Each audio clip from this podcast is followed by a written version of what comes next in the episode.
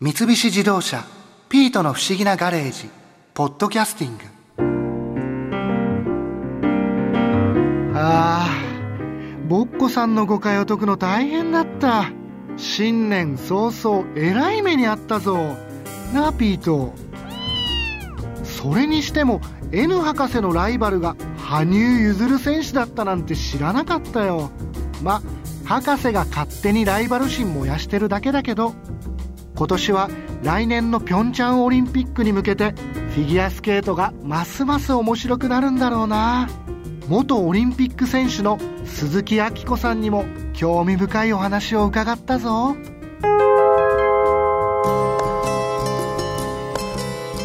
フィギュアスケートって瞬発力と持久力両方いるんですね。ジャンプ飛ぶ時には瞬発力がいてでも4分間滑るためには持久力もいるのでインターバルのようにこう走って飛んで回ってみたいな。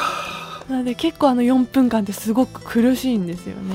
うん。あと足の体力というかだんだん足が動かなくなっていくのを、まあ、トレーニングで克服していくっていう感じですね。一つのプログラムの中でもやっぱり後半になってくると少しこう足に来てるなっていうのを感じたりすることもあるんですか？そうですね。だからフィギュアスケートって後半ってジャンプの得点が1.1倍になるんですよ。あそうなんですね。そうなんですよ。だから女子でいうと4分なので、うん、フリーは2分以降がもともとあるジャンプの得点から1.1倍になるんですよ。でもリスクが高くなるじゃないですかその分最初に飛んどいた方が綺麗に決まったかもしれないっていう。そうですよ、ね、それをこううまく配分をしてどうやったら得点になっていくかっていうことを考えていくっていうのが、まあ、戦略の一つでもあるんです。あの一つのプログラムっていうのは事前に決めてみっちり練習して本番に臨むっていう感じなんですよね。はい、1年間その曲を1年 ,1 年ずっとショートプログラムとフリープログラム2曲を試合に向けてずっと練習をして春夏に振り付けをして練習を重ねて秋から始まるシーズンにこう向けてやるっていう感じ。結構長い時間をかけて一つのプログラムって作るんですね。そうなんです、まあ、作ってからもいろいろ練り直したりとか、あここはもっと動きが入れれるっていうところを入れてみたりとか。であのジャンプもいろいろ構成を考えてまあ、どうしたら今自分ができることで一番得点が高くなるかっていうことを考えていくんですけど一応試合の前にはこのジャンプを飛ぶっていう技は審査をする人たちに提出するんですね。ただそれを構成を変えたからといって減点にはならないんですあ変えてもいいんですかあれ？変えてもいいんです。えー、例えばコンビネーションジャンプって連続ジャンプがあるんですけど、はい、とバランスを崩してコンビネーションにならなかった時には後半でリカバリーすることは可能なんです。でもそれやりながら考えるんです、ね、やりながら考えます。だから練習を繰り返していってもう体が自動的にこう踊れるようになっていないと、うん、あれ次の振り付けなんだっけとか考えてる場合じゃない んですよね。どんどん時間も過ぎてっちゃいます、ね、だから選手たちっていうのはもうシーズンに入る時には曲が鳴ったら動けるようになっているだからこそ他のことを考えられる余裕があるというか。でも例えばスピンってこうすごい勢いでこう回るのあるじゃないですか、はい、ああいうのって目が回っちゃったりとかすることってないんですか？あのフィギュアスケートで、まあ、日本の選手はほとんどが時計と反対回りなんですね。それをずっとちっちゃい時から毎日回ってるじゃないですか。だもう訓練で目が回らないわけではなくて回った後に焦点を合わすのが早いんですって。目は普通に回るじゃないですか。いろいろコーヒーカップとかこうなんかぐるぐるバットとかやるかどうかわかんないですけど。でもその後ってずっと回ってるわけじゃなくてしばらく経つとちゃんと焦点合ってくるじゃないですか、はい、その速さが訓練によって速くなってるらしいんです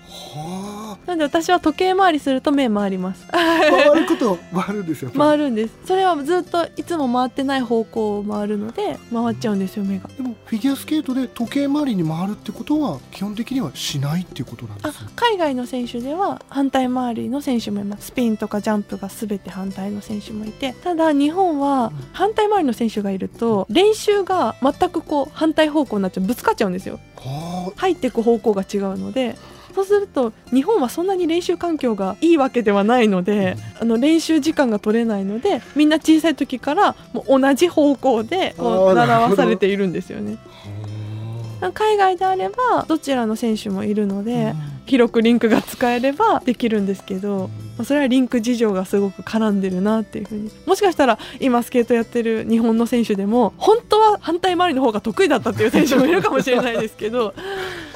そっちの時計と反対回りってこうトラック競技とかでもそうなんですよね。そこ言われてみると。だから選手の中でもやっぱり世界的にも多いんですけれども、うん。やっぱり会場によってもその日の流れによっても例えばリンクによっても少し変わってくることってあるんですか？全然違いますね。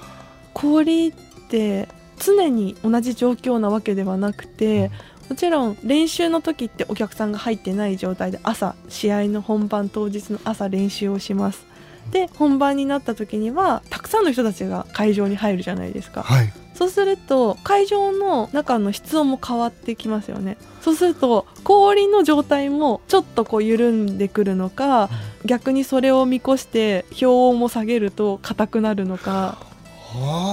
で6分間の練習って直前に試合の前するじゃないですか。あはいやってます。でそこからすぐ滑る人もいれば6番目の人って30分以上待つんですよね。6分間の時と氷の状態が違うこともあります。それはもう出て行って滑った時に分かるわけですよね。掴むしかないです、ええ私はコーチからずっと氷を読みなさいと。氷今どんな状態なのかっていうことを読んで自分がそこに合わせていきなさいとそうじゃないとあれ？うん違う違うこんなはずじゃないって思っていても何も変わらないじゃないですか。確かに。だからそこが柔軟に合わせられるような技術を持っていればどんな氷でもできるっていう風に。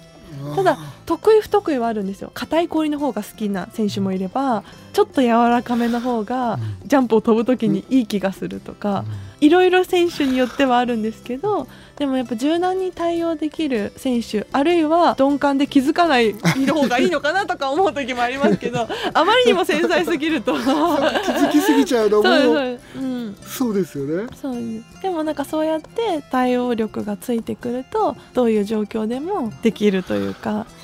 あとはこう前の選手のもちろん穴も開いてますし。穴が開くんですね。穴開くんですよ。ジャンプ飛ぶと塔をつくのでそこにはまっちゃうことももちろんあるんですよ。前の選手のところに。でもそれはいや穴があったんですっていう言い訳にはならないんですよね。そうですよね。そうなんですよ。言っても、まあなんか運というかそこはい。たまたまそこ引っかかっちゃったら、まあそれはそれでやるしかない。やるしかないんですよね。ちなみに鈴木さんはこう得意な技とかちょっとこれ苦手だなっていうものってあったんですか？私は基本的にジャンプスピンは苦手でした。ジャンプスピンは苦手だったんですね。あの表現することが好きだったのでこうこの音楽だったらこうどんな風にそれこそあのキルビルだったら強く戦っている風にでももっとこうミュージカルのようなものでストーリーを伝えたりとかいろんな自分になれる感じがスケートの中でできるっていうのがすごく好きだったんですね。できるならジャンプは飛びたくなかったんですけどスポーツである以上 ジャンプ飛ばなきゃいけなかったんで。は いそこはやらなきゃいけないことない。けなかったからやってただけでなくてもいいってルールだったらもう本当にもうなんか楽しかったかなって。そんなに嫌だったんですね。そうでもジャンプがあったからこそ自分がこれが飛べるようになりたいっていう思いがあってやれたので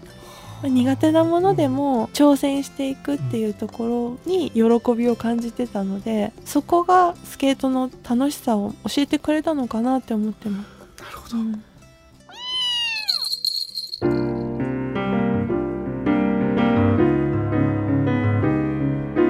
今年は博士とどんなところに遊びに出かけるんだろうな。楽しみだな。ピート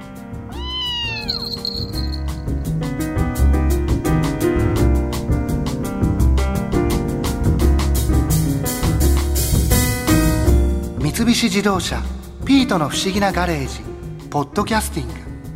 グ。このお話はドライブアットアース三菱自動車がお送りしました。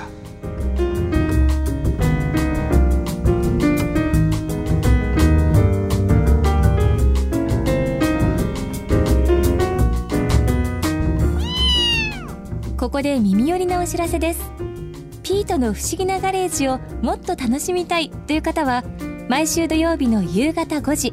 東京 FM をはじめお近くの FM 局で放送の三菱自動車ピートの不思議なガレージをお聞きください。